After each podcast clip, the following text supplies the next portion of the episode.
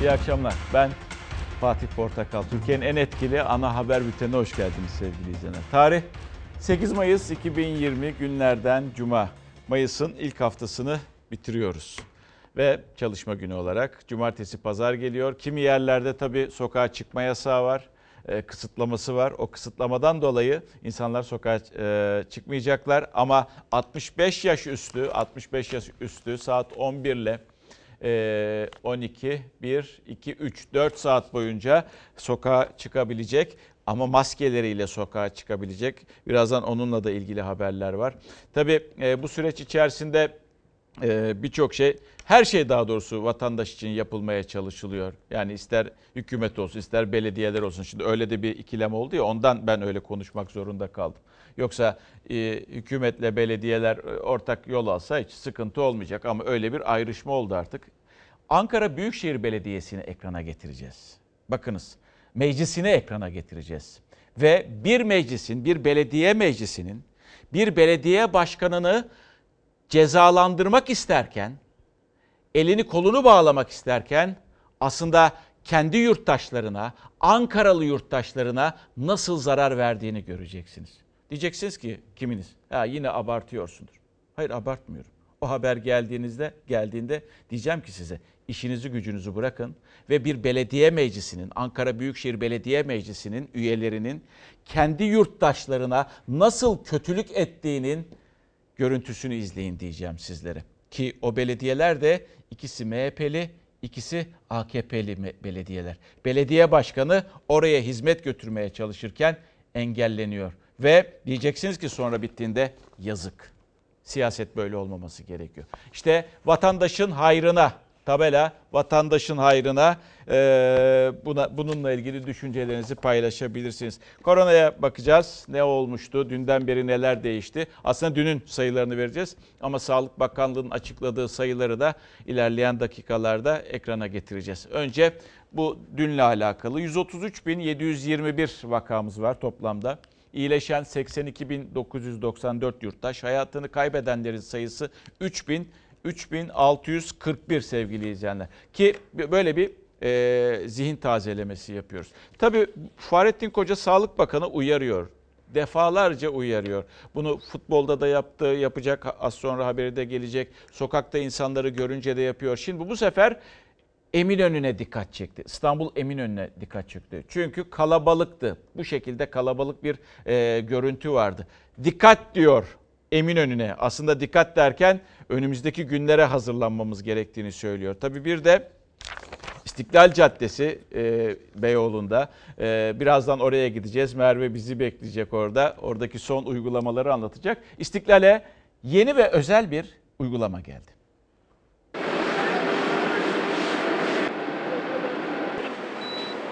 %6.2 Bir gün içinde 57 kişi daha hayatını kaybetti. Toplam can kaybı 3641'e yükseldi. Tespit edilen 1977 yeni vakayla birlikte Türkiye'deki toplam vaka sayısı 133.721'e çıktı. 3 gündür artış yaşanan yeni vaka sayısı dün biraz olsun geriledi. Ancak tehlike hala geçmedi. Test sayısı yakında 1,5 milyona ulaşacak. Vaka sayısında dün göze çarpan kısmi artış geriledi. Vefatta yoğun bakım sayısında düne göre yine düşüş var. Virüsü kararlı bir şekilde geriletmeli, tedbirlerle yenmeliyiz. Kanıtladık. Sonuç almak zor değil. Cezayir alabilir miyiz şimdi seni? Sağlık Bakanı Fahrettin Koca Türkiye'nin koronavirüs tablosunu paylaşırken yeni vaka, can kaybı ve yoğun bakımdaki hasta sayısında yaşanan düşüşe dikkat çekti. Ancak hemen ardından iyiye giden bu tablonun her an tersine dönmesine neden olabilecek bu görseli paylaştı. Oluşan trafik yoğunluğuna dikkat çekti. Bu gidiş eve değilse iyi değil notuyla trafiğe çıkanları uyardı. Eminönü salgın öncesi günlerin hareketliliğine dönmüş görüntüsü verdi. Trafik sıkışıklığına kadar salgınla mücadelede her şey daha iyiye giderken aceleci olmayalım. Otomobil güvenli olabilir ama kapıyı açıp dışarı çıkana kadar. 15 Temmuz Şehitler Köprüsü'nde de araçlar dur kalk şeklinde ilerleyebildi. İstanbul'da trafik yoğunluğu %35'lere çıktı. Uyarılar ilk günden beri sık sık tekrarlanıyor. Ancak salgını ciddiye almayanlar dışarı çıkmaktan vazgeçmiyor. Hiçbir tedbir almadan etrafta dolaşıyorlar. Sağlık Bakanı Fahrettin Koca'nın birkaç gün önce oluşan kalabalık için çok erken uyarısı yaptığı Taksim Meydanı ve İstiklal Caddesi için yeni tedbir kararları alındı ve bugün itibariyle uygulamaya kondu. Bundan sonra İstiklal Caddesi'nde ve Taksim Meydanı'nda yürüyenlerin arasında 3 metrelik mesafe olacak ve maskesiz dolaşmak burada bundan böyle yasak. Tedbirler bugün açıklandı ancak cezası dün kesilmeye başlandı. Tedbirsiz dolaşanlar ceza sürpriziyle karşılaştı. Sokakta maskesiz yürümek bu yasaklara dahil değil. Sokakta değil beyefendi. İstiklal Caddesi ve Taksim Meydanı. Var mı? Polis İstiklal Caddesi'nde maskesiz dolaşan 8 kişiyi durdurarak 1000 lira ceza kesti. Kaç para ödüyorsunuz abi buna? 1000 lira. 1000 lira. 1000 lira mı? Evet. Abi siz iyi misiniz ya? Ben bir bir aydır çalışmıyorum. Bir, bir milyar para alamadım ya. Abi 1000 lira ceza kesmeyin lütfen ya. Beyefendi size diyorum istediğiniz yere itiraz edebilirsiniz. İtiraz, itiraz, Ya kime itiraz edeyim abi? Söyle. Faturasını ödemeye, ödeyemeyen adam nasıl 1000 lira ödeyecek? Sahillerde yürümek, banklarda oturmak yasak olsa da yine kurallar çiğnendi. Sahillerde yasak efendim motoklu durmak. Sahile inmiyoruz ki. Sahilin yanındasınız efendim ben bu tarafta sahil var. Kadardan bu yol kenarında bir şey olmuyor. Bayrampaşa'daki bu köprü altında satıcılar yere bez sererek tezgah açtı. Alışveriş yapmak isteyenler başında kalabalık oluşturdu. Sosyal mesafe sınırları yine aşıldı. Esenler'de 6 yolcu taşıması gereken bu minibüsü yarım saat içinde polis iki defa durdurdu. Yapılan ikinci denetimde minibüsün 32 yolcu taşıdığı tespit edildi.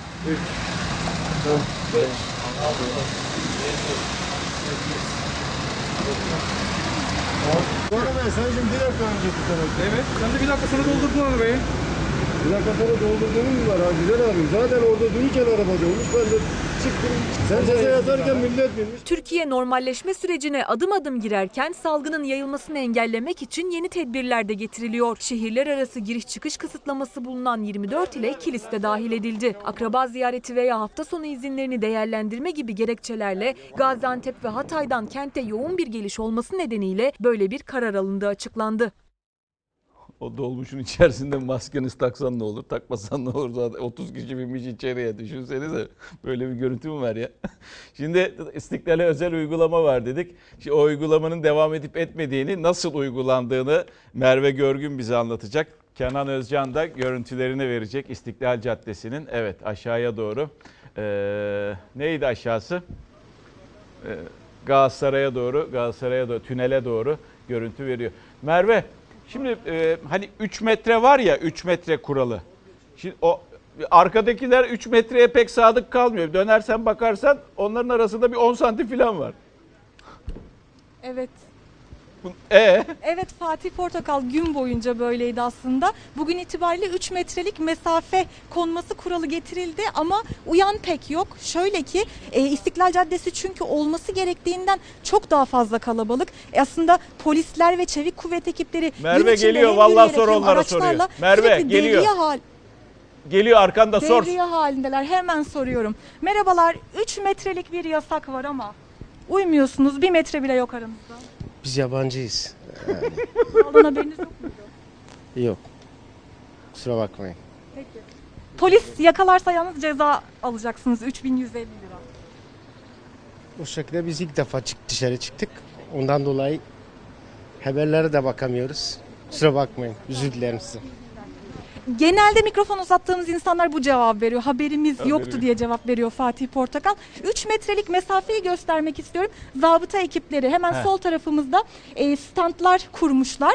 E, burada maske dağıtımı yapıyorlar. Hem ateş ölçüyorlar hem de maskesiz gezen insanlara e, dağıtım yapıyorlar. İşte o standların arasındaki mesafe 3 metre. İnsanların arasında 3 metre mesafe olması gerekirken el ele tutuşanları görüyoruz. E, yan yana gezenleri görüyoruz. Yine maskesiz dolaşanları görüyoruz ne yazık ki. Burada durum çok iç açıcı değil. Yani sanki salgın yokmuşçasına aslında normal hayat akışında devam ediyor gibi.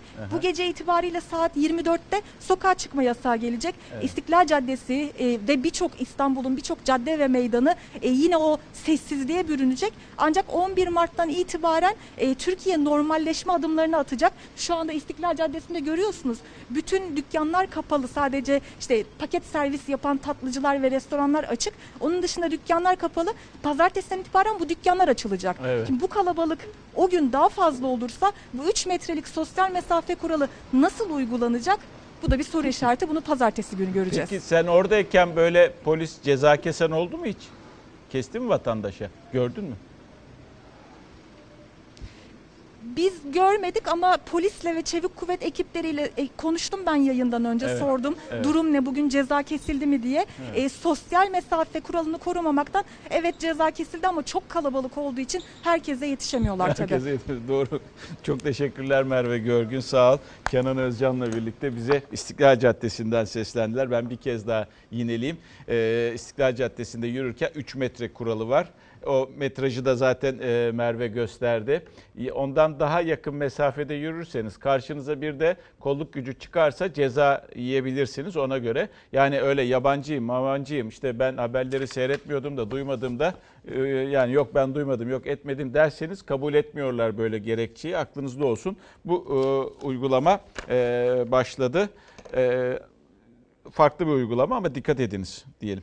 Şimdi geldik daha diyeceksiniz ki işte koronadan bahsediyoruz. Herkes işte korona ne zaman geçecek, ne zaman bitecek. Kimileri işte ikinci dalgadan bahsediyor. İşte ikinci dalga geldi ama şey geldi diyorum. İkinci dalgadan bahsederken tabii şunu sormak gerekiyor. Yani e, olacak mı olmayacak mı öncelikle ikinci dalga? Ama sorulması gereken aslında bu söylenmesi gereken de aslında buydu. Bizim aklımıza gelmedi. Akıl akıldan üstündür. Profesör Doktor Kayahan Pala halk sağlığı uzmanı diyor ki çok haklı. Daha zaten diyor birinciyi bitirmedik.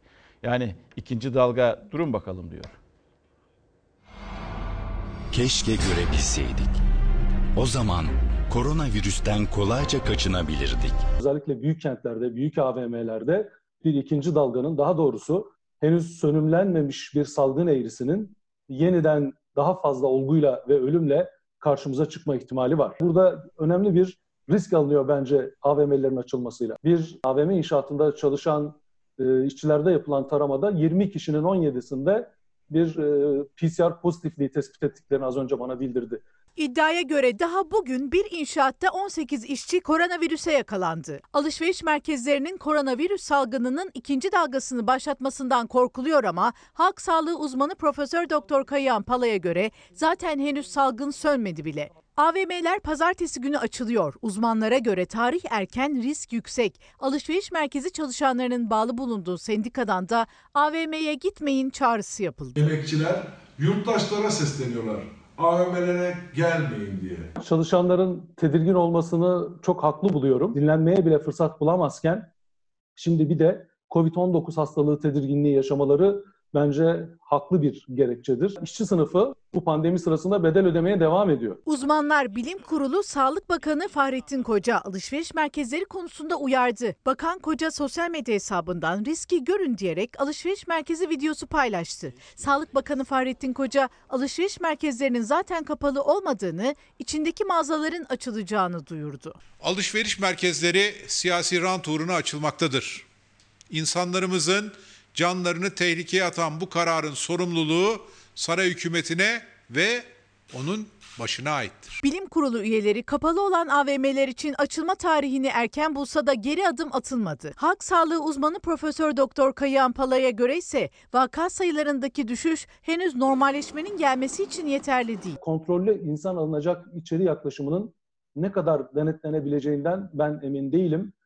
Bunun yerine bir süre daha hiç olmazsa Haziran'ın ikinci haftasına kadar beklenmesinde büyük yarar görüyorum. Tüm uyarılara rağmen AVM'lerde açılış hazırlıkları başladı. Alışveriş merkezlerinde pazartesi günü için önlemler alınmaya başlandı ama halk sağlığı uzmanlarına göre alınacak önlemlerin hiçbir faydası yok. İçeriye az sayıda kişi almakta bir çözüm değil. Çünkü müşteri gelmese de buraya mecburen gelecek bir kalabalık var. O da AVM çalışanları. Hem havalandırma konusunda hem sosyal mesafe konusunda önlem anlamayacağı düşüncesindeyiz. Şimdi bir arkadaşım var. E, AVM'lerin e, yapısını bilen bir kişi. Bugün kendisiyle sohbet ediyoruz. Aslında dedi en büyük tehlike Yani hijyenlik e, sağlanması, içeride hijyenliğin, hijyenliğin sağlanmasının da sorun olduğunu söylüyor ama en büyük tehlike mal, mal kabul yerlerinde olacağını söylüyor. Biliyorsunuz orada dükkanların aşağıda e, mal kabul yerleri var. Oraya araçlar yanaşıyor. Oralardan e, dükkanlara çıkarılıyor mallar. Esas tehlikenin oralarda olduğunu söyledi. Tabii eğer 11'ine karar verildiyse e, AVM'ler de 11'inde açılmayı düşünüyorsa bunların mutlaka önlemini de almak zorunda ama gidip gitmeme kararını bakın bizler vereceğiz. Sizler vereceksiniz, bizler vereceğiz. Dün bir e, uzman, halk sağlığı uzmanı, e, bilim kurulu üyesi, yok bilim kurulu üyesi değildi zannedersem, e, AVM içerisindeki yapay havanın insan sağlığı için şu anda yararlı olmadığını dile getiriyordu. E, ve e, bir iklimlendirme uzmanı arkadaşım da e, bunun aslında altını çiziyordu, teyidini yapıyordu. Karar bizlerin, onun kararını gidip gitmeme kararını sizler vereceksiniz. Tabii yani yani ekonomi tabii o da önemli. Oradaki dükkanların çalışması ama insan sağlığı çok daha önemli. Bakın İsmail Bey demiş ki vatandaşın hayrına, hayrına bir şey yapmak yasak. Mansur Yavaş diye de eklemiş. O haber geldiğinde lütfen hiçbir iş yapmayınız. Ve vatandaşa nasıl eziyet çektirildiğinin veya çektirileceğinin bir göstergesidir. Ee, Ankara Büyükşehir Belediye Meclisi'nin AKP'li ve MHP'li üyelerinin hayır demesi. Ve ya diyeceksiniz ki ya siyaset böyle mi yapılır Allah aşkına diyeceksiniz. Ama ben o kararlarından döneceklerini düşünüyorum açıkçası. Ama öncesinde e, Biliyorsunuz pazar sen pazarları önemli. Sen pazarlarına yeni uygulamalar geliyor. Yeni uygulamalarda aslında normalleşmeye başlıyoruz. Yani o görmüş olduğumuz bir süreliğine kaldırılan kimi mekanlar tekrar sen pazarlarına gelmeye başladı. Onun da bilgisi paylaşıldı. Bu arada Kapalı Çarşı İstanbul'da kapalıydı. Kapalı Çarşıda Haziran'da açılıyor. Sosyal mesafe diye bir şey yok. Bir buçuk metre diyor ama 10 santim yok aralarında hiç kimsenin. Sosyal mesafe konusunda en çok zorlanılan alanlarda pazar yerleri için yeni genelge yayınlandı. Salgın nedeniyle sadece gıda satışına izin verilen semt pazarlarında 11 Mayıs itibariyle artık giyim, oyuncak, çiçek, fide, züccaciye ve nalburi ürünleri de satılacak.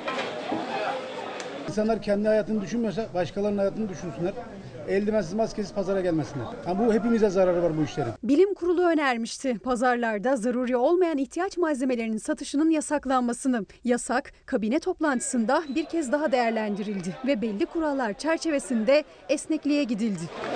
Sosyal mesafeyi koruyalım seçerek alışveriş yapmayalım. Günlük kazanan ama salgın nedeniyle gelirsiz kalan esnaf arasında oyuncakçılar, çiçekçiler ve züccaciyeler de var. Artık mahalle ve semt pazarlarına kuracakları tezgaha izin çıktı. Pazarda tezgah sayısı bu nedenle artacak ama İçişleri Bakanlığı genelgesine göre her tezgahın arasında 3 metre mesafe olacak. 11 Mayıs'ta tezgah açabilecek esnaf için denetim ve maske yine zorunlu. Sadece giyim ve takı satan sosyete pazarları ise bu genelge kapsamına alınmadı. Yine kurulamayacak.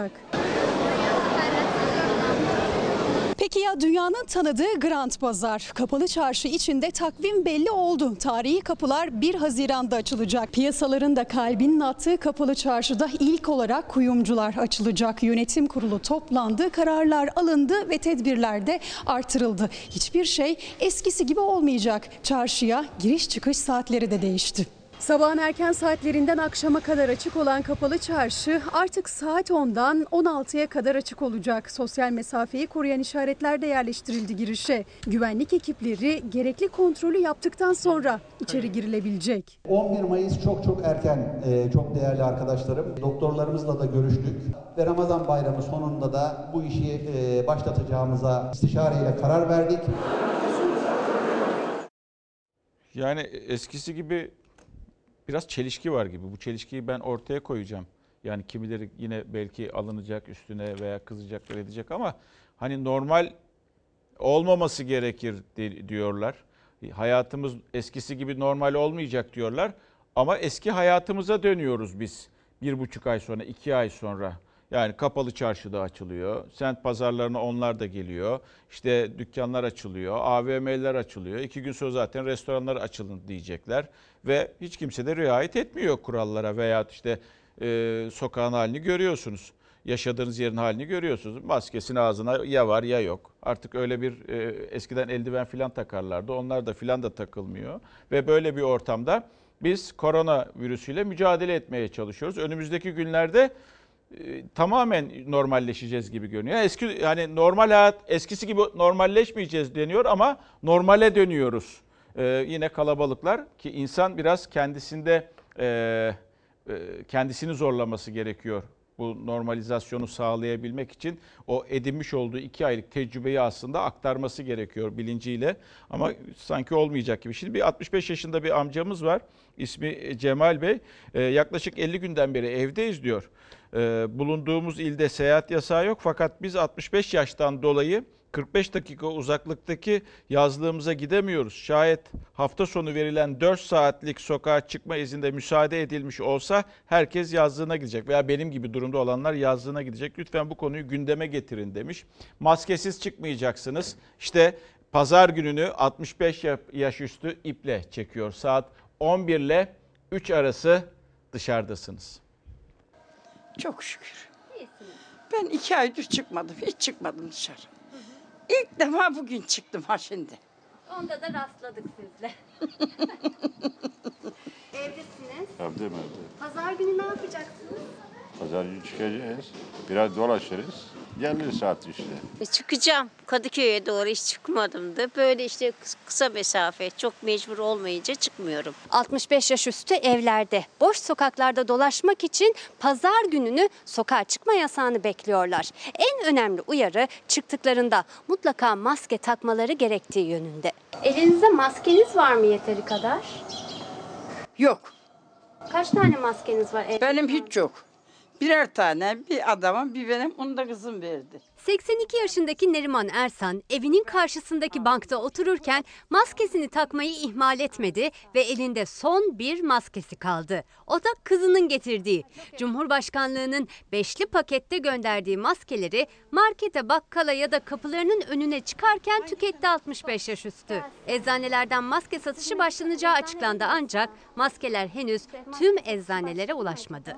Maske satışı şu an için gelmedi. Maske satışı başladı mı? Yok başladı. Bir tek sizde bulduk. Birçok eczaneye henüz ulaşmamış. Daha dün dağıtıldı. Dün depodan haberim geldi. Ben siparişini verdim. Sabah malımız geldi. Zaten yeni başladık. İşte 1-2 saattir satışımız var. Aldınız maskelerinizi. Aldım. Ne kadar aldınız? 1 lira. 1 lira kaç tane? Hem de ıı, daha iyi yani. Ee, daha önce verdikleri Sağlık Bakanlığı'nınkinden daha iyi. Bunlarda tel yok mesela. Bunlar telli.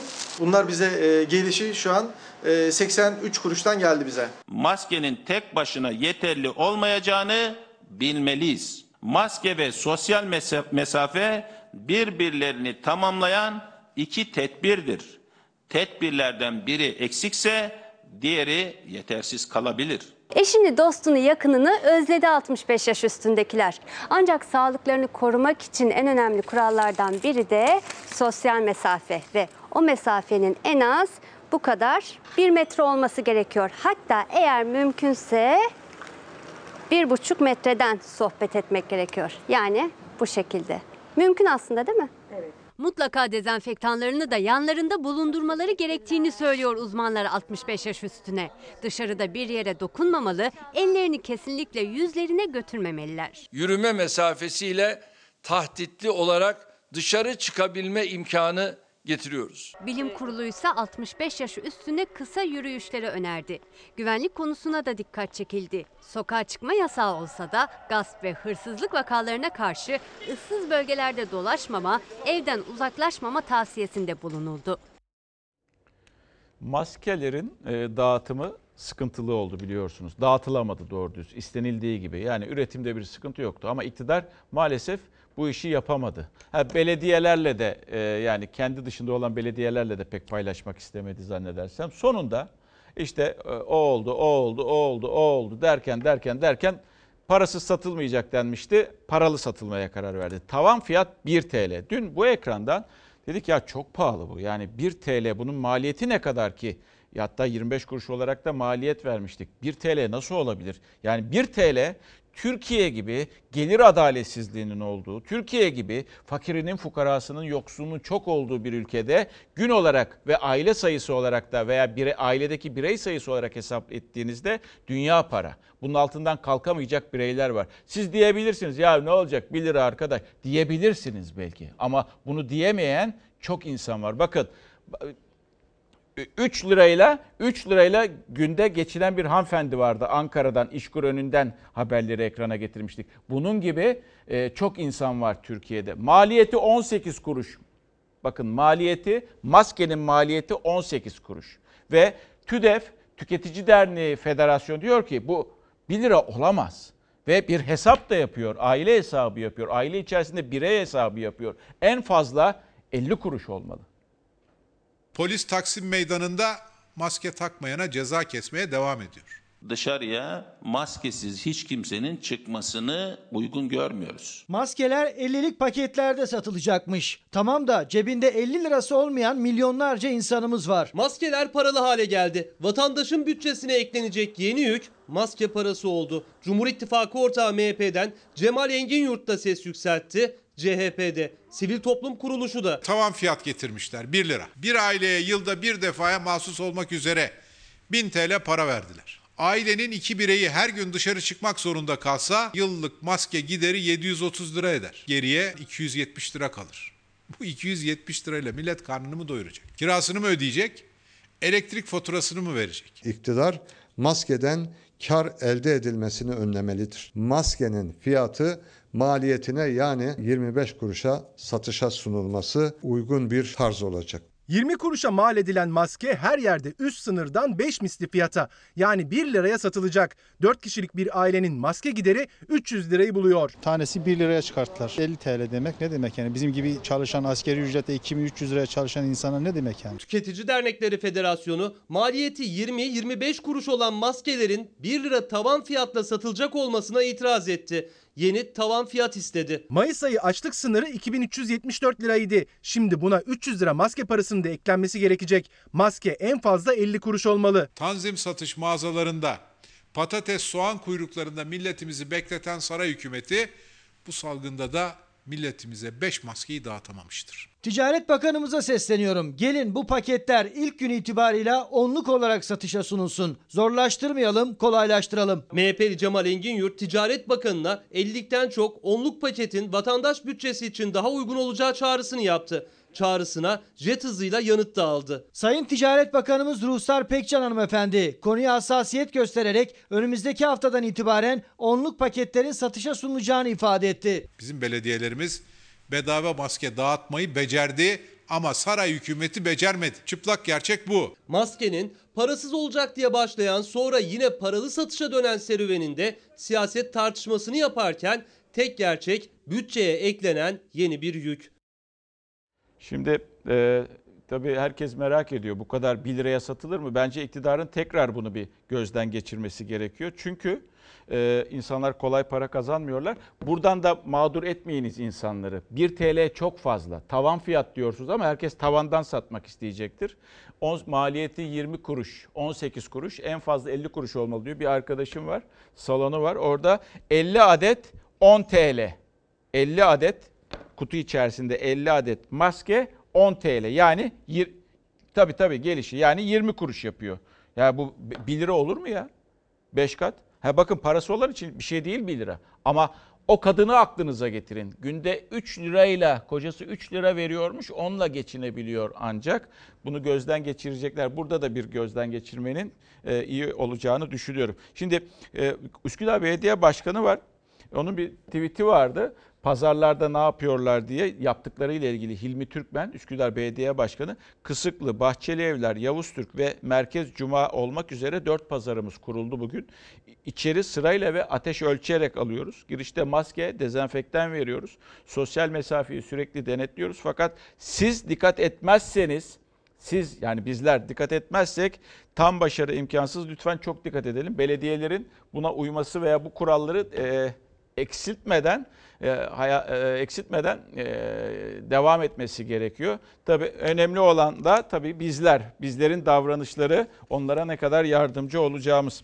Ve Ekonomi siyasette ne var ne yok ona bir bakalım. Ekonomi tabii çok tartışılacak bundan sonraki süreçte. Hala daha tar- tartışıyoruz zaten. Yani aslında yaşıyoruz da tartışıyoruz da. Biz de ekranlara getiriyoruz. Şimdi Kılıçdaroğlu'nun bir sözü var. Buna tabii e, nasıl bir cevap gelecek iktidar tarafından bilmiyoruz.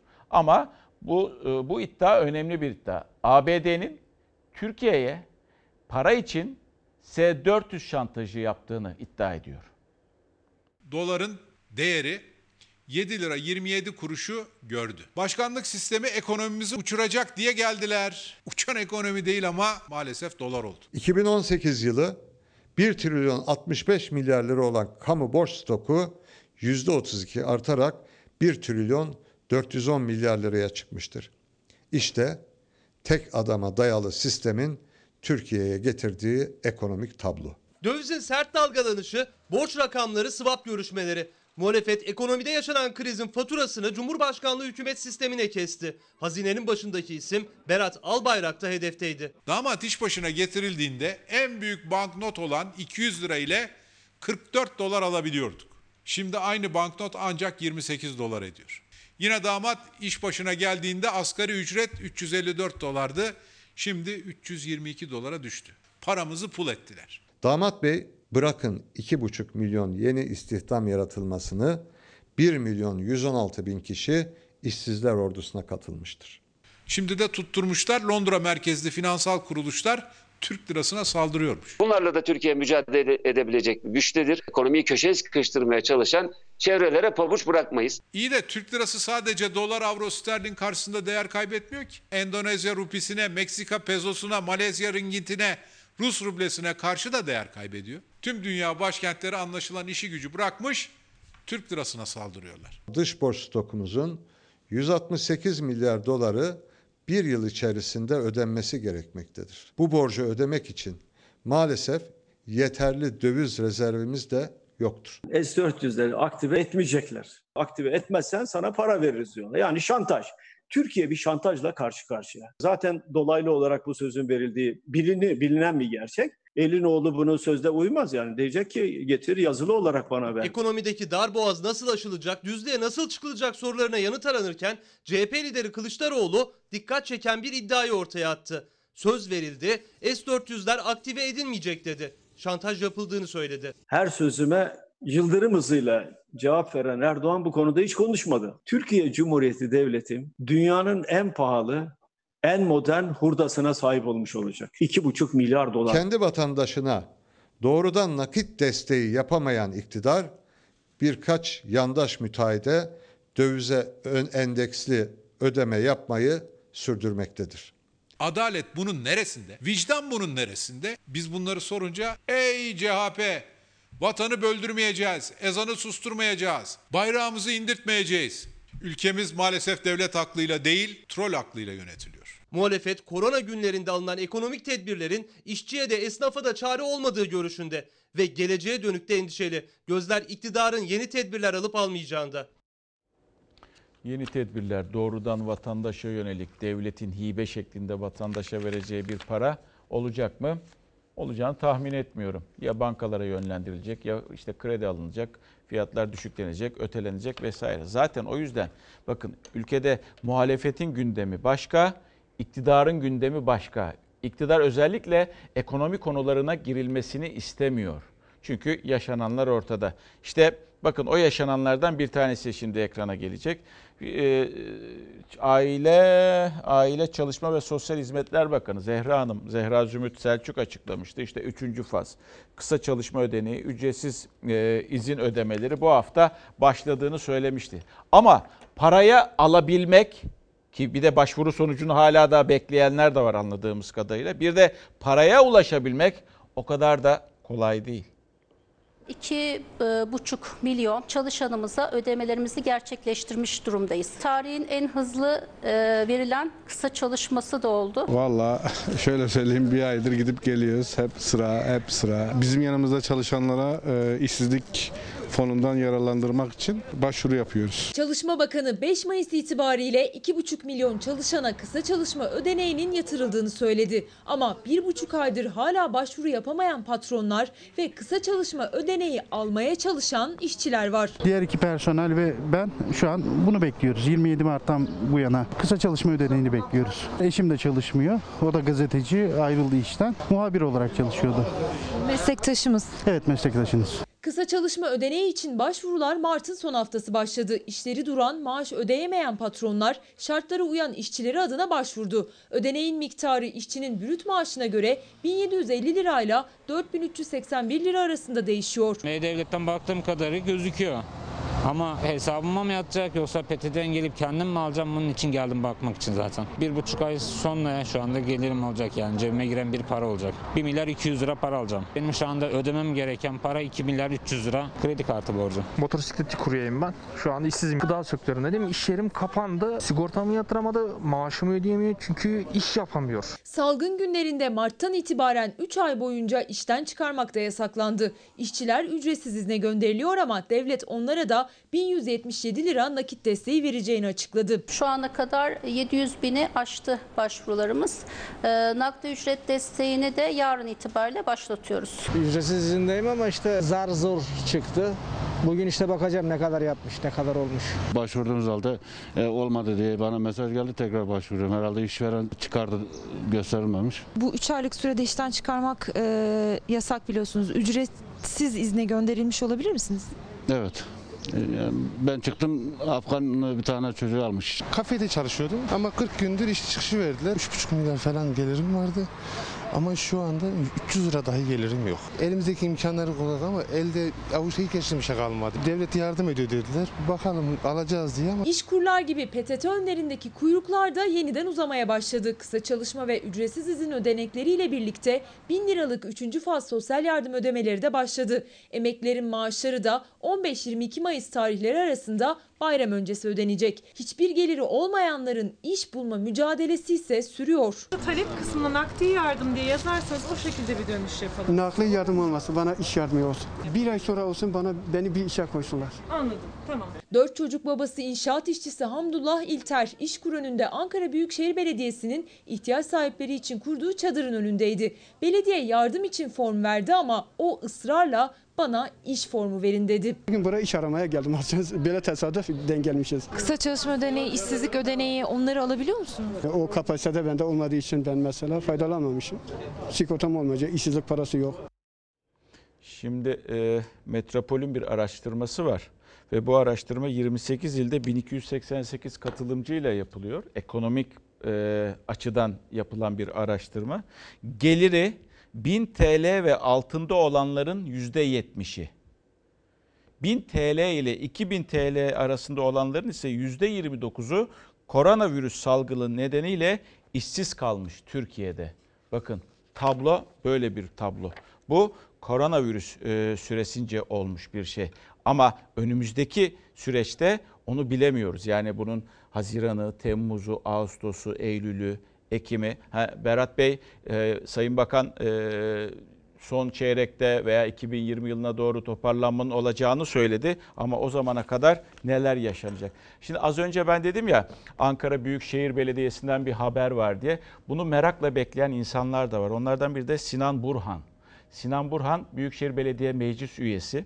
İktidar Partisi'nden bildiğim kadarıyla şöyle demiş. Ankara Büyükşehir Belediye Meclisi'nde AK Parti ve MHP grupları olarak Ankara esnafına 100 milyon TL destek kredisini onayladık. Algı operasyonu çekme yalancı portakal demiş. Yani bir kere yalancı değilim. Algı da yapmıyorum. Haberi de izleyeceksiniz. O 100 milyonu da verdik zaten. Zannedersem 750 milyon istemiş de 100 milyon vermişsiniz. Haberin içinde o da olacak zaten merak etmeyin. Ama o izin vermediğiniz izin ver Polatlı, Sincan, Gölbaşı belediyelerinin veya o belediyeler içerisinde yaşayan yurttaşların gelecekteki hali de olacak. Belediye meclisi üyesi olarak Sinan Bey izleyiniz. Yalancı lafını da iade ediyorum. Aynen iade ediyorum. Onu da bilesiniz. Şimdi geldik. Raka, sayılar geldi. Onu verelim. Sayılar e, nedir? E, Sağlık Bakanlığı tarafından açıklandı. E, 33.687 e, toplam test sayısı bir günde yapıldı. 1848. E, bunun bir oranını da hesap edebilirsek hemen arkadaşlar 5.4 evet bizi umutlandırıyor bu ve hayatını kaybeden insanlarımızın sayısı 48 o da aşağıya doğru geliyor. Evet düşüyor Ee, ve e, toplamda yani özür dilerim bir, bir günde iyileşenlerin sayısı da 3412. To- Kıyaslamak istersek Şöyle bir kıyaslama yapalım. Dünle bir kıyaslama yapalım. Dün toplam vefat edenlerin sayısı 3641'di. Bugün 3689. Ee, e, toplamda yoğun bakımda olanların sayısı 1260'tı. 1219. 665 e, solunum cihazına bağlıydı. Bu da 653 e, ve 82.984'tü toplam iyileşen. Bu da 86.396 oldu. Test sayısı düne göre artmış. E, vaka sayısı azalmış. Hayatını kaybedenlerin sayısında da bir azalma var. İyileşen e, fazla. Ama bakınız yine de bunu ben söylemiyorum. Bunu ülkenin e, en tepesindeki kişiler söylüyor. E, Cumhurbaşkanı söylüyor. Sağlık Bakanı söylüyor. Bilim Kurulu söylüyor. Aman dikkat, aman dikkat, aman dikkat diye rehavete kapılmadan bu sayıları veriyoruz veya bu bilgileri sizlerle paylaşıyoruz ki e, bilgimiz olsun diye. Ama rehavete kapılmak için daha zaman erken olduğu söyleniyor. Şimdi Sağlık Bakanlığı Organize Sanayi Bölgesi'nde Gebze'de bir pilot uygulama yapacak. Tabii orada testler yapılacak. Ama önemli olan burada ki öyle olacağını tahmin ediyoruz. Testlerin ücretsiz işçilere yapılması. Hiçbir kitten, hiçbir laboratuvar testinden ücret almıyoruz, almayacağız, alanlara da izin vermeyeceğiz. Şu andaki fiyatımız 30 TL kişi başı. Bize gelen şikayetlerden öğrendik ki numune toplama işi özel bir ortak sağlık güvenlik birimi firmasına verilmiş. Test başı 30 TL ücret alınarak rant yaratılmış aslında. Sanayi ve Teknoloji Bakanımız ve Kocaeli Sanayi Odası'nın organizasyon desteğiyle Gebze'de günlük 5000 test kapasiteli bir laboratuvar kurduk. Devamı gelecek. Sağlık Bakanı Fahrettin Koca geçen hafta duyurmuştu. Türkiye'nin en büyük sanayi bölgelerinden Gebze'de işçilere geniş çaplı Covid-19 taraması yapılacağını. Ancak CHP Kocaeli Milletvekili Tahsin Tarhan'a göre bakanın ücretsiz yapılacak dediği test işi bir firmaya verildi. Test başına 30 lira fiyat biçildi. Yüz binlerce işçiye test yapılması planlanan bir bölgede sanayi odası işi acele bir aracı firmaya veriyor. Yasak olduğu halde bir yolunu bularak kişi başı 30 TL ücret alınıyor. Ayhan Zeytinoğlu olarak ben gitsem satın alsam 1000 liralık bir hizmet. Biz bunu e, şu anda 30 liraya kadar e, çekebilmiş olduk. Örgütsüz fabrikalarda muhtemelen işçi arkadaşlarımızdan e, alınacağı duyumları alıyoruz. Bunu da doğru olmadığını belirt, belirtmek istiyoruz. Kocaeli Sanayi Odası Başkanı Ayhan Zeytinoğlu test işini neden sadece bir firmaya ve 30 lira ücret karşılığında yaptırdıklarını savunurken topu Sağlık Bakanlığı'nın sahasına attı. Sağlık Bakanlığımız işte 40-50 kişi, 60 kişinin e, oluşabilmesi için imkanları olmadığını dile getirdiler. Fiyat topladık. E, bölgemizdeki bir OSB'mizde çalışan bir firmamız e, bize en düşük fiyatı verdi. Burada sormamız gereken sorular var. Ortak Sağlık Güvenlik Biriminin sağlık kuruluşunun yapması gereken bu işleri yapmaya yetkisi var mı? Ücret almıyoruz, almayacağız, alanlara da izin vermeyeceğiz. Sağlık Bakanı Koca her fırsatta Covid-19 testlerinin ücretsiz yapılacağını vurgularken vatandaşlardan gelen şikayetler üzerine Nisan ayında sağlık uygulama tebliği de yayımlanarak Covid-19 testlerinin ücretsiz yapılması resmi karara da bağlanmıştı. Kocaeli Gebze'de başlatılan alanda aktif test uygulamasına ücret gölgesi düştü. Ekipler gidiyor fabrikaya. Önce program yapılıyor. Sonrasında bölüm bölüm fabrikanın bölümlerine örnek alıyoruz. Sağlık Bakanı'nın bizzat ücretsiz olacağı açıkladığı testler için para aldığından haberi var mı? Kritik soruların yanıtları için gözler Sağlık Bakanı'nda. Peki şimdi ne yapıyoruz? Reklama gidiyoruz ardından geliyoruz. Sonrasında saat başında tekrar sizlerle birlikte olacağız. Tekrar iyi akşamlar. Saatlerimiz 8'e yaklaşıyor. 2 dakikası var. 20.15'te bu kez e, Yavuz Sultan Yavuz Sultan e, Selim, Yavuz Selim Camii'ne gideceğiz. Ve e, Yavuz Selim Camii'nin nerede olduğunu anlatacağız. E, Soner Daban görüntüleriyle İstanbul için iftar vakti de 20.15'te bilginiz olsun. Şimdi öncelikle e, barolar arasında bir tar daha doğrusu barolardaki ve odalardaki seçim sisteminin değiştirilmesi yönünde Cumhurbaşkanı'nın bir açıklaması oldu geçtiğimiz günlerde. Bu yapının değişmesi gerektiğini söyledi ve bir şekilde hareket başladı. Örnek olarak da Diyanet İşleri Başkanı işte e, konuşmasından sonraki ona verilen tepkileri gösterdi. Ankara Barosu'nun e, tepkisini gösterdi ve tartışma hala devam ediyor. Ankara Barosu'ndan bir açıklama yapıldı. Baro diyor ki barolar ve avukatlar, barolar ve avukatlar e, hak savunucusu olarak bireyin ve halkın yanındadır. Var olduğumuz müddetçe önünde düğme ve ilik olmayan cübbelerimizin anlamını unutmayacağımıza ve mesleğimizde başlarken e, başlarken ettiğimiz yeminden dönmeyeceğimize dair halkımıza söz veriyoruz dedi. Ankara Barosu'ndan bu açıklama yapıldı. Metin Feyzoğlu Barolar Birliği Başkanı konuşmuyordu kaç gündür yani baroların başındaki insan ama ha, konuşmuyordu, susuyordu. Cumhuriyet Gazetesi'ne konuştu. Bir açıklaması var. Teklif gelince somut açıklamamızı yaparız dedi. Benim oradan aldığım bölüm bu. Şöyle bir açıklaması var Sayın Fevzioğlu'nun. Diyor ki önümüzdeki hafta kamuoyuna açıklanır. Demek ki böyle bir e, hazırlık olduğunu görüyoruz. Zaten kendi de söylüyor. E, orada Orada da biz somut açıklamamızı yaparız. Taslak bitmiş, fikrim var. İçinde neler olduğunu biliyorum. Adı üstünde taslak. Teklife dönüşme öncesinde muhakkak bize sorulacaktır. Yani Barolar Birliği'ne sorulacağını, kendisine sorulacağını söylüyor. O noktada da önümüze metni alarak bir hukukçu ciddiyetiyle açıklarız. Çoklu baro, alternatif baro, barolara kayıt zorunluluğunun kaldırılması kırmızı çizgimizdir. Bunlar hiç kimse için kabul edilemez. Devletimiz de hiç zannetmiyorum akışın farklı bir yöne doğru seyretmesine izin versin. Sonunda e, bu tartışmaların sonrasında 3 gün sonra Fevzioğlu bu açıklamayı yaptı. Biraz daha uzun bir metin aldığımız bölümde bu. E, ve saatler tam 8'i gösterirken ne anlatacağız size? Futbol anlatacağız size. 12 Haziran'da dedik top başı yapılıyor futbolcular ama olup olmama durumu henüz daha bence belli değil. Çünkü neden diyeceksiniz? Çünkü sorumluluğu Sağlık Bakanı üstüne almadı. Ve önceki gün konuşurken ben dedi bütün sor, beni, sorumluluk dedi e, federasyondadır. Bizde değildir dedi. Ve o sözünden sonra da sanki federasyon da federasyon başkanı da tekrar bir düşünmeye başlıyor gibi. İşte e, Nihat Nihat Özdemir Nihat Özdemir e, var mı onun şeyi? Rıdvan Dilmen yani. Rıdvan Dilmen'i verin bakalım. Şimdi Rıdvan, şimdi spor camiasında insanların konuşmalarını bekliyoruz. İşte onlardan e, konuşacaklardan biri de kim? Rıdvan Dilmen aslında kendisi yorumcu. Ne var ki antrenörün konuşmasını beklersiniz.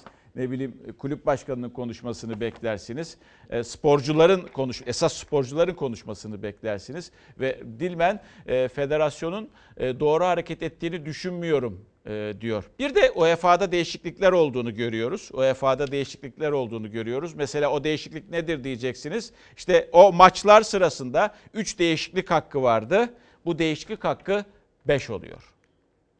Şimdilik olmak kaydıyla elimizde değişik senaryolarımızın da bulunmakla birlikte ertelenen Süper Lig, Birincilik, İkincilik, Üçüncülük ve bölgesel amatör liglerimizi 12, 13 ve 14 Haziran haftasında başlatma kararı aldık. Özgür kendi iradeleriyle kararı federasyon zaten verdi.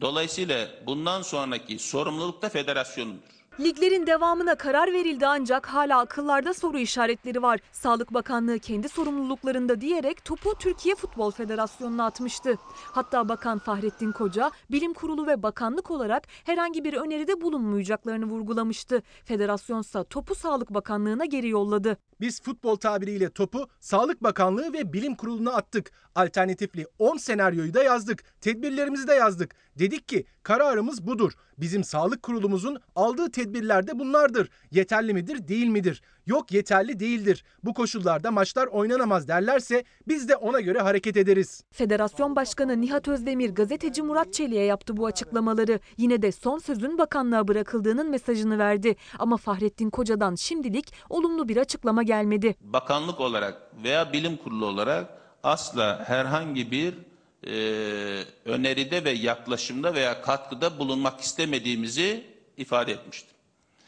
Ve halen o noktadayız. Sağlık Bakanımız Nihat Bey'in açıkçası söylemlerinin doğru olmadığını söylüyor. Yani biz yalandan kıvırmayalım yani sonuçta. Türkiye Futbol Federasyonu'nun doğru hareket ettiğini düşünmüyorum açıkçası. 12 değil de 2 hafta daha atılabilip 12, 19, 26'sında başlanabilir. Yorumcu Rıdvan Dilmen bakanlık federasyon arasındaki görüş ayrılığını bu sözlerle anlattı. Liglerin başlama tarihi spor dünyasını ikiye böldü. İkinci ve üçüncü lig kulüpleri somut bir adım atarak federasyona liglerin bu şartlarda oynanmaması için başvuruda bulundu. Şu an maddi konuda da etkilendik. Bu bize bir mali külfet getiriyor. Bütün futbol takımları şu an koronavirüsten koronavirüsten dolayı maddi ve manevi etkilendiler. Kulüplerimizin bulunduğu bu borç batağından dolayı sürdürülebilirliği artırmak adına mutlak ve mutlak tabii ki devam edilmeli.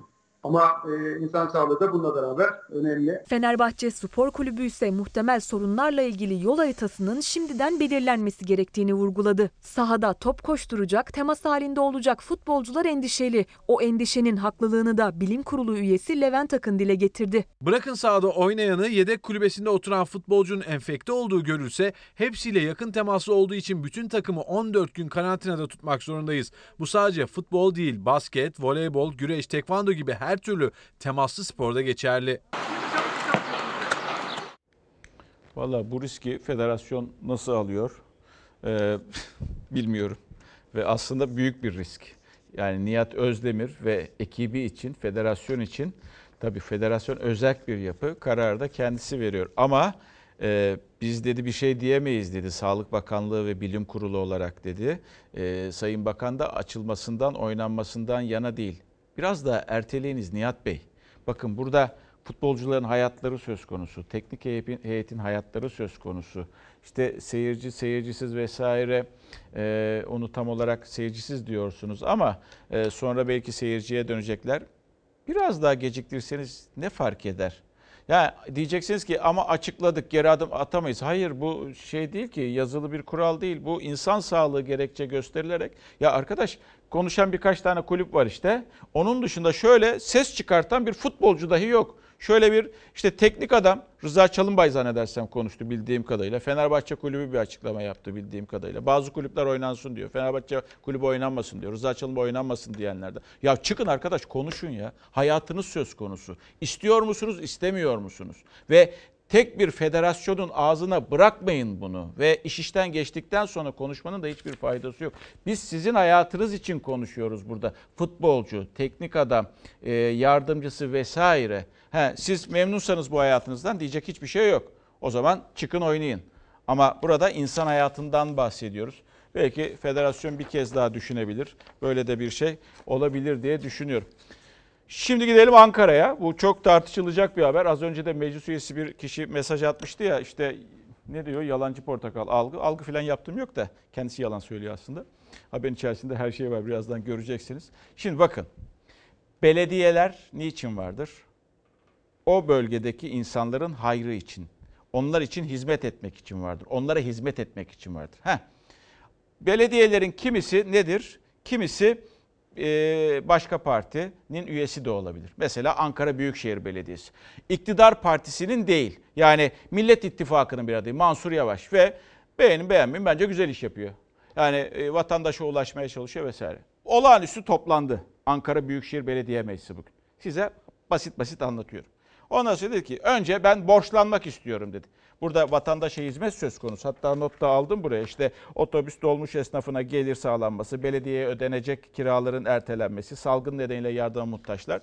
Borçlanma limiti çok yüksek. He AKP ve MHP'liler 100 milyon TL'ye okey dediler. Ama şimdi miktarı duyduğunuzda bu kadar mı diyeceksiniz? Esas, esas, esas engellenen hizmet ne biliyor musunuz? Mamak, Polatlı, Gölbaşı, Sincan. Ve buralarda bu dört ilçe AKP ve MHP arasında.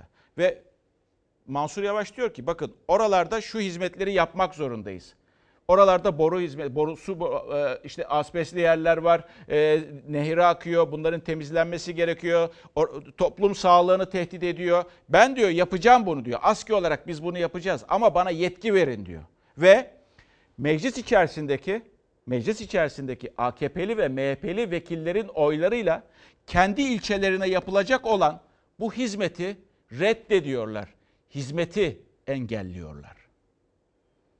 13 ilçede bulunan toplum sağlığını tehdit eden mevcut asbestli boruların yenilenmesi amacıyla Zaten bu konu Temmuz'da görüşülecek bir konuydu. Diğer konuları erteleyip konuyu burada açmak çok da etik olmadı. peçetelerin hepsi ne için? Toplum sağlığı açısından değil mi?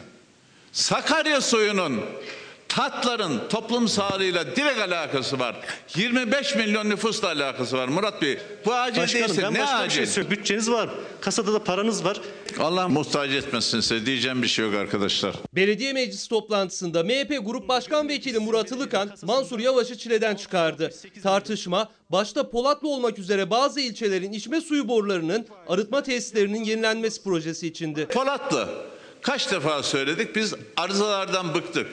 Eski hat sürekli şekilde patlıyor patlıyor arızaya gidiyoruz. Eğer patlarsa Gölbaşı tumu tam bir ay susuz kalıyor. Mansur Yavaş da Polatlı halkı da isyanda. Üstelik Polatlı Belediyesi MHP'de. Ama içme suyu ve arıtma tesisi projesi komisyondan da geçmesine rağmen Mansur Yavaş'ın istediği kredi talebi AK Parti ve MHP oylarıyla reddediliyor. Bu kez de gündeme alınması dahi engellendi. Ben ertelenmesini oyluyorum arkadaşlar. Ertelenmesini kabul edenler bana mı öğreteceksin olmaz ya? Fazla konuşuyorsun. Ertelemeyi oyluyorum. Talebin erteleme değil mi? İnsanlar daha ne kadar zehirli suyu içmeye devam edecek. Zaman zaman su sıkıntısı olunca İstanbul şehri de Sakarya su- suyundan bizim arıtılmamış karışık suyu içmek durumunda kalıyor. Al size 100 milyon daha para veriyoruz.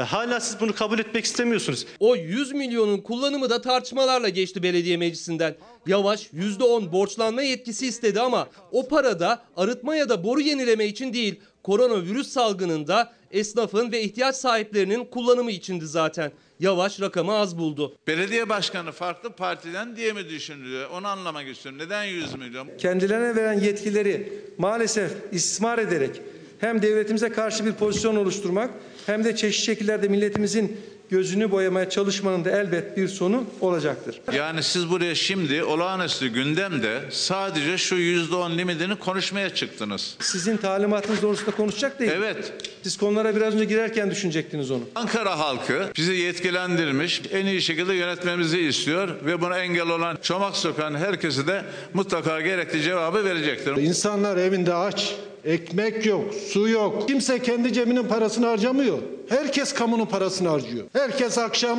televizyonlarının karşısında Sağlık Bakanı Fahrettin Koca ne açıklayacak? Ankara Büyükşehir Belediye Başkanı Mansur Yavaş ne yapacak diye bekliyor. AK Parti cephesinden üstü kapalı mesajlar, karşı yanıtlar. Olağanüstü gündemle toplanan belediye meclisi korona günlerinde gergin geçti. İşte haber bu. Az önce Sayın Meclis Üyesi'nin attığı mesaj vardı. İletiyi de okudum. He, işin güzel tarafı o da bizi izliyor. Yani neticede haber almak için o da bizi Fox haberi seyrediyor. Sevindirici bir şey. O yalancı ve algı diyor ya yalancı portakal algı. Orasını da e, artık kendisine iade ediyorum. Haberi bütünüyle verdik. Yalan da değil zaten. İşlerine gelmediği zaman algı, işlerine gelmediği zaman yalancı portakal demeyi çok seviyorlar. Ama bizi de izlemekten vazgeçmiyorlar. Şimdi Allah muhtaç etmesin size dedi. Ya bakın insan sağlığı ile ilgili sadece Ankaralıların değil 25 milyondan bahsediyor. Kendi sözü Mansur Yavaş'ın 25 milyon insandan bahsediyor. Bir hizmet var yapılacak ve ben yapacağım diyor. Söz verdim, seçim vaadim diyor ve araya siyaset katıp AKP ve MHP'li e, meclis üyeleri hayır diyorlar. İlçeler kendi ilçeleri, kendi belediyelerinin ilçeleri, Mamak, Polatlı, Gölbaşı, Sincan. Ya nasıl bir siyaset? Sizin nasıl vicdanlarınız böyle nasırlaşmış ya? Ya insan bir hizmet yapmak isteyen birisine niçin insanlar sekte koyarlar? Bu bizi ilgilendiriyor. Burada partizanlığı bırakmanız gerekiyor. İşte bir vatandaş demiş ki Mansur Yavaş'ın hizmetine engel olanlar yarın seçmenin karşısına çıkıp nasıl o isteyecekler? Hangi yüzle diye soruyor. Bakın seçimlerden önce Cumhurbaşkanı diyordu gönüllerden uzaklaşmışız, gönüllerden uzaklaşıyoruz diyordu. Sizler böyle yapmaya devam edin. Böyle yapmaya devam ettikçe bir gazeteci eleştirisiyle kabul söylüyorum. İster kabul edersiniz ister kabul etmezsiniz. Böyle yapmaya devam ettiğiniz müddetçe sizler gönüllerden uzaklaşmaya devam edeceksiniz. Ve seçim zamanı geldiğinde de insanlar bu değerlendirmeyi yapacaklar. Sincanlısı da yapacak, Polatlısı da yapacak, Gölbaşılısı da yapacak, Mamaklısı da yapacak. Sizler böyle davranmaktan bence vazgeçin. Vicdanlarınızı nasırlardan kurtarın ve böyle davranmaktan da e, de, e, kurtarın e, ve vicdanlarınızı da rahatlatırsınız en azından. Bu söz, bu söz önemli bir söz bence ve tarihteki yerini aldı. Allah muhtaç etmesin size dedi AKP'li ve MHP'li meclis üyelerine dönüp sevgili izleyenler. Şimdi e, İstanbul için iftar vaktine geliyoruz. Az kaldı 20.15'te ama öncesinde değil mi? Önce camiye mi gidiyoruz? Peki camiye gidelim. Camiye heh, geldi. Ee, Soner Daba bu görüntüleri ekrana getiriyor. Ee, Yavuz Sultan Selim Camii burası sevgili izleyenler. İstanbul için bu arada iftar vakti de 20.15 olacak. Daha var vaktimiz. İstanbul Suriçi Fatih Yavuz Selim Caddesi'nde Tabak Yunus Sokağı'na cepheli 1522 yılında 1522 yılında Yavuz Sultan Selim tarafından inşa ettirilmiş. Önemli bir bilgi. Ee, Sultan Selim tarafından inşa, inşa ettiriliyor ama bir özelliği de var. İstanbul'un yedi tepesindeki yedi Selahattin Camii'nden biri. İstanbul yedi tepeli derler ya. Yedi tepesindeki yedi Selahattin Camii'nden biri Halice, Haliç'e, Haliç'e en yakın olan tepede inşa, edi, inşa ediliyor. İnşa tarihi de 1522 olarak kayıtlara geçiyor. Şimdi buranın e, tabii e, mimarı kim diyeceksiniz? Mimarı da Mimar Ali olarak tarihe geçmiş. Bu şekilde biliniyor. Caminin bir yanı sarnıç, bir yanı kırık merdiven denilen bir uçurum olarak adlandırılıyor. Ve İstanbul için ezan vakti de yaklaşıyor. Gelmek üzere onu da söyleyelim. Allah kabul etsin.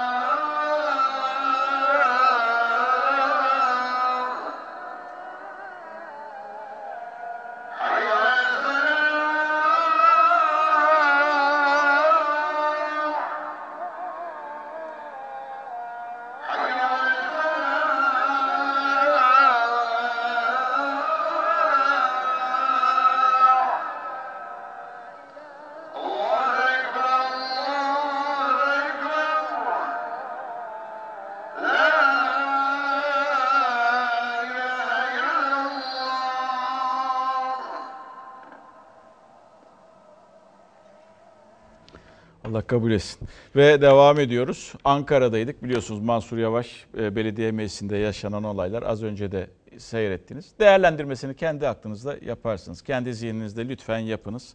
Ama lütfen siyaseti karıştırmayın. Vatandaşa hizmet etmek isteyenler varsa sizler de belediye meclisi olarak destek verin. Ha kötü bir şey varsa kötü bir şey varsa e, onu engelleyin veya bir suistimal varsa ortaya çıkarın. Ama hizmet yapmak istiyorsa da yani birlikte çalışın arkadaş. Yani neticede e, ya bizlerin oylarıyla oralara geliyorsunuz. Hak edin oyun karşılığını hak ediniz ve vatandaşa hizmet yapınız. Askıda fatura ile devam ediyoruz. Askıda fatura ne oldu? Bu da İstanbul Belediyesi'nin bir uygulamasıydı. Askıda fatura 10 milyon TL'ye ulaştı. Ödenen e, fatura miktarı 10 milyon TL'ye ulaştı. Bu arada e, e, dün bir mesaj gelmişti Kocaeli'nden. Orada da Palgaz e, işte böyle bir uzun süre okumalardan bahsediliyordu. İddiası o şekildeydi. O, şirketten aradılar. Çok da kibar bir beyle konuştum. E, oranın e, yetkilisi genel müdürüyle. Evet dedi yani bu süreçte e, aksamalar oluyor. Koronadan dolayı yani aksamalar oluyor ve e, PDK'nın biz e, mevzuatına uymak zorundayız zorundayız şirketler olarak dedi. 25 günle 35 gün arasında dedi okuma sürecimiz var bizim dedi. Evet biraz şaştı bunlar bizde de şaştı dedi. Ama dedi biz dedi önceki gün dedi bir önlem aldık. Ve bu önlemimiz şuydu. E, biz e, böyle alınan faturalar varsa işte onların meblağlarının ödenmesi tekrar ve... E, faiziyle birlikte ödenmesine e, başladık dedi. Aynı zamanda çünkü bu süreçte insanları çalıştırmak, ekiplerimizi çalıştırmak o kadar da kolay olmuyor. Onların sağlıklarını da düşünüyoruz dedi. Hiçbir dedi, not da aldım ben buraya. Hiçbir dedi ön yargımız veya kötü niyetimiz hiçbir zaman olmadı dedi. E, bunu da ekledi kendisi e, ve gerçekten korona sürecinin insanları veya şirketleri nasıl etkilediğini de bir göstergesi. Teşekkür ederim Palgaz yetkilisine de bilgilendirdiği için. Ve tatil. E, tatile gidilebilecek mi? Tatil yapılabilecek mi? Veya otellerde, tatil köylerinde yani biraz zor gibi görüyor. İnsanlar zor gibi demeyeyim de ya insanlar tedirginlik yaşıyor ve ama alternatif de yaratıyorlar. Mesela çadır veya karavan tatili gibi.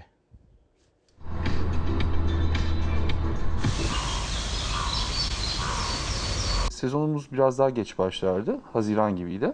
Yani son bir buçuk aydan beri ciddi bir, yoğun bir talep gerçekleşiyor. Çünkü son bir buçuk aydır salgın nedeniyle tatiller, uçuşlar iptal edildi. Plan ve program yapamıyor kimse. Ancak izole tatil dışında çadır, karavan, villa ve tekne herkesin kendi bütçesine göre tatil anlayışı da değişti. Ama aynı anda yaşanan bu dönüşüm fiyatları da yukarı çekti.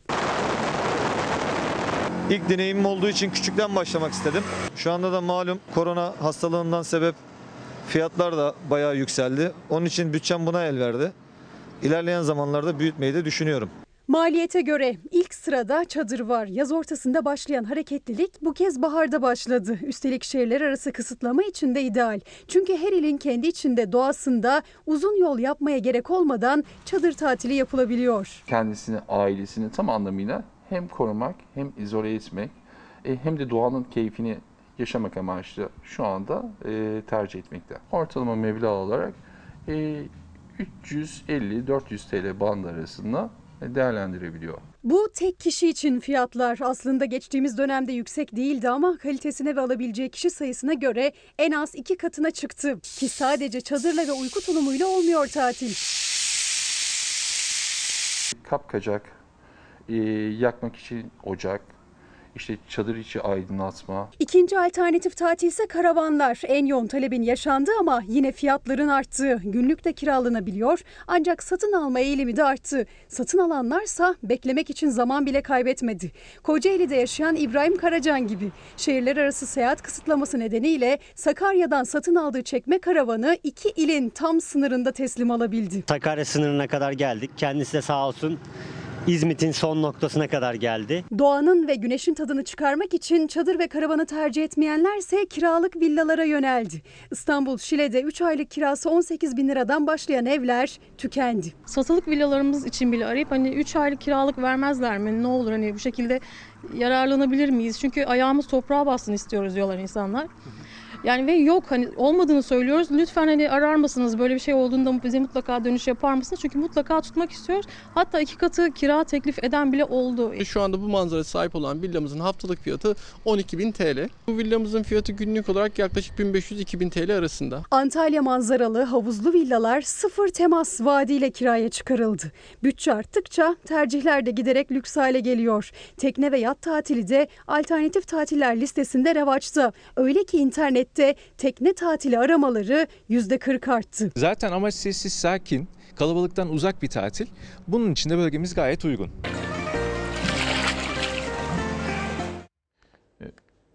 Gizem Hanım şöyle diyor.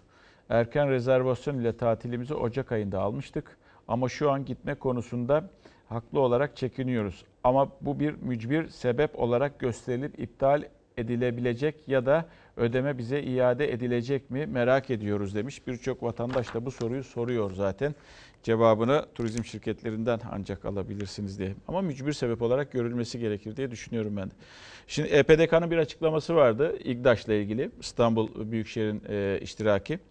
E, EPDK şöyle dedi, yurttaşları şu şekilde bilgilendiriyor. Bizim harekete geçmemizin nedeni e, faturaların iptal edilmesi için. Faturalar ödendikten sonra, ödendikten sonra biz bu hakkaniyetsiz durumu giderememiş oluruz ödendikten sonra.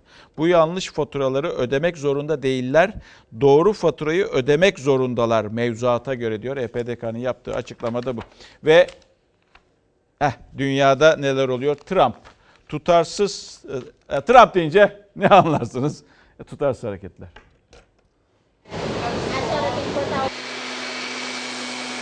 Devlet başkanı koronavirüsü önemsemedi. Brezilya salgının Güney Amerika'daki merkezi oldu. Neredeyse her konuşmasında Çin'i suçlayan Amerika Başkanı Trump ağız değiştirdi. Bu kez de Pekin'in virüsü bilerek yaymadığını söyledi. Dünyada bir numaralı gündem 270 binden fazla kişinin ölümüne yol açan Covid-19 ve normalleşme çabaları. Birçok ülke önlemleri kademeli olarak gevşetirken Rusya ve Brezilya için tehlike çanları çalıyor. İki ülkede vaka sayıları ve ölümler hızla artmaya başladı. Rusya Covid-19'la Şubat ayı ortalarında tanıştı. İlk haftalarda virüsün yayılma hızı yavaştı. Mart sonunda süreç hızlandı. Son 6 günde ise adeta kontrolden çıktı. Günlük vaka sayısı 10 binin altına düşmezken Rusya dünyada en fazla vakanın görüldüğü 5. ülke oldu. Ülkede son 24 saatte 98 kişi daha hayatını kaybetti. Toplam ölü sayısı 1723'e yükseldi. Hastalığın hızla yayıldığı bir diğer ülke Brezilya. Devlet Başkanı Bolsonaro'nun Covid-19'u önemsememesi ve küçük bir grip diye geçiştirmesi pahalıya patladı. Bir günde 610 kişinin daha öldüğü ülkede virüs nedeniyle ölenlerin sayısı 9146 oldu. Ölü sayısının 48 saat içinde 10 bini geçmesinin beklendiği Brezilya'da vaka sayısı 135 binin üzerinde. Vaka sayısının 1,5 milyona ilerlediği Amerika'da son 24 saatte 2181 kişi öldü. Toplam can kaybı 77 bine ulaştı. Tıpkı Brezilya lideri gibi virüsü ilk günlerde küçümseyen Başkan Trump bugünlerde hayli endişeli. Amerika liderinin yaverlerinden biri Covid-19'a yakalandı. Trump ve yardımcısı Pence yapılan testler negatif çıkarken iki isim de bundan sonra her gün test yaptıracaklarını açıkladı. Bir dediği bir dediğini tutmayan Amerika Başkanı Trump Çin konusunda bir kez daha ağız değiştirdi. Hemen her konuşmasında Pekin'i virüsü yaymakla suçlayan Trump geri adım attı. Amerika lideri Çin'in virüsü bilerek dünyaya salmadığını söyledi. Amerika'da işler ekonomik anlamda da yolunda gitmiyor. Salgının merkez üssü olan Amerika'da işsiz sayısı 33 milyonu geçti. Kısıtlama kimi yerlerde bu gecede yarısından itibaren başlıyor. Peki kısıtlama öncesinde nasıl görüntüler yaşanıyordur? Mesela siz nasıl görüntüler beklersiniz? İzleyiniz. Hafta sonu sokağa çıkma kısıtlaması uygulanacak iller alışveriş telaşındaydı. Maske takan da oldu, takmayan da. Sosyal mesafe kuralı çoğu yerde hiçe sayıldı ama pazara çıkan vatandaş korona tehlikesinden çok geçim derdinden yakındı. Alan var alamayan var. Çok pahalı. Patates pahalı, soğan pahalı. Önceden 2-3 ton mal satıyorduk. Şimdi de 4 çuval patatesle 4 çuval soğanla gün geçiyor. 24 ilde manzara aşağı yukarı aynıydı. Sokaklar kalabalık, çarşı pazar yoğundu. Doğru yoğunluk var yani millet iki gün evde kalacağı için meyvesini, sebzesini, yiyecek bütün her şeyini alıyor. İşte maskemizi takıyoruz, eldivenimizi takıyoruz. Yani itina göstermeye çalışıyoruz. Yani şu anda millet e, çok gevşemiş durumda. E, çoğunda maske yok. Maske olanlar da yine burunlar açık. İnsanlar sokağa çıkmaya başlamış. Durum biraz zor düzelecek gibime geliyor. Gaziantep'te caddelerde neredeyse adım atacak yer yoktu. Maske takanların azlığı dikkatlerden kaçmadı. Samsun Halk Pazarı'nda işler durgundu. Vatandaşlar fiyatları pahalı buldu. Vatandaşın ihtiyaçları çok ama alamıyor. Her şey pahalandı. Çalışamıyoruz, üretemiyorsun. Hazırdan yemek zorundasın. Fiyatla iyi değil arkadaş ya. Durum çok kötü. Domates uçtu. Sokak kısıtlaması yapılacak kentlerde de denetim arttı. Bartın Valiliği 11 Mayıs gününden itibaren sokağa maskesiz çıkmayı yasakladı. İzmir'in Konak ilçesinde parklara yaşlılar için tek kişilik banklar kondu. Mersin'de çocuk parkları yenilenip dezenfekte edildi. Son iki aydır ekonomik anlamda zorda olan çiçekçilerse heyecanla anneler gününü bekliyor. Anneleri biz sevindireceğiz, onlara mutluluk vereceğiz. Kuaför ve berberlerde 11 Mayıs hazırlığı sürüyor. Yalova'da sektör çalışanlarına koronavirüs testi yapıldı. E, Pazartesi günü işe başlıyoruz inşallah uzun bir aradan sonra. Bu yüzden de şu anda e, gelen müşterilerimiz açısından, kendi sağlığımız açısından tedbir amaçlı tahlil vermeye geldik. Normalleşme çalışmalarının yanı sıra koronavirüsle mücadelede iyileşenler umut olmaya devam ediyor. Nevşehir'de 40 günlük Ayşegül bebekle annesi virüsü yenerek taburcu edildi. Amasya'nın Merzifon ilçesinde aile hekimi Mehmet Bürde iki haftalık tedaviyle iyileşenler arasına katıldı. Sizin tabirinizle çukur, çukurdan çıkardınız. Sağ olun, var olun. Emeğinize sağlık. Hakkınızı helal edin. Kapatıyoruz. Bizden sonra Zuhal Topal'la haftanın finali var. İzleyebilirsiniz sevgili izleyenler. Yarın daha mutlu, daha huzurlu, daha güvenli bir dünya ve tabii ki Türkiye'de buluşmak umuduyla. Hoşçakalın. köşesi cennetin ezilir yerler için bir başka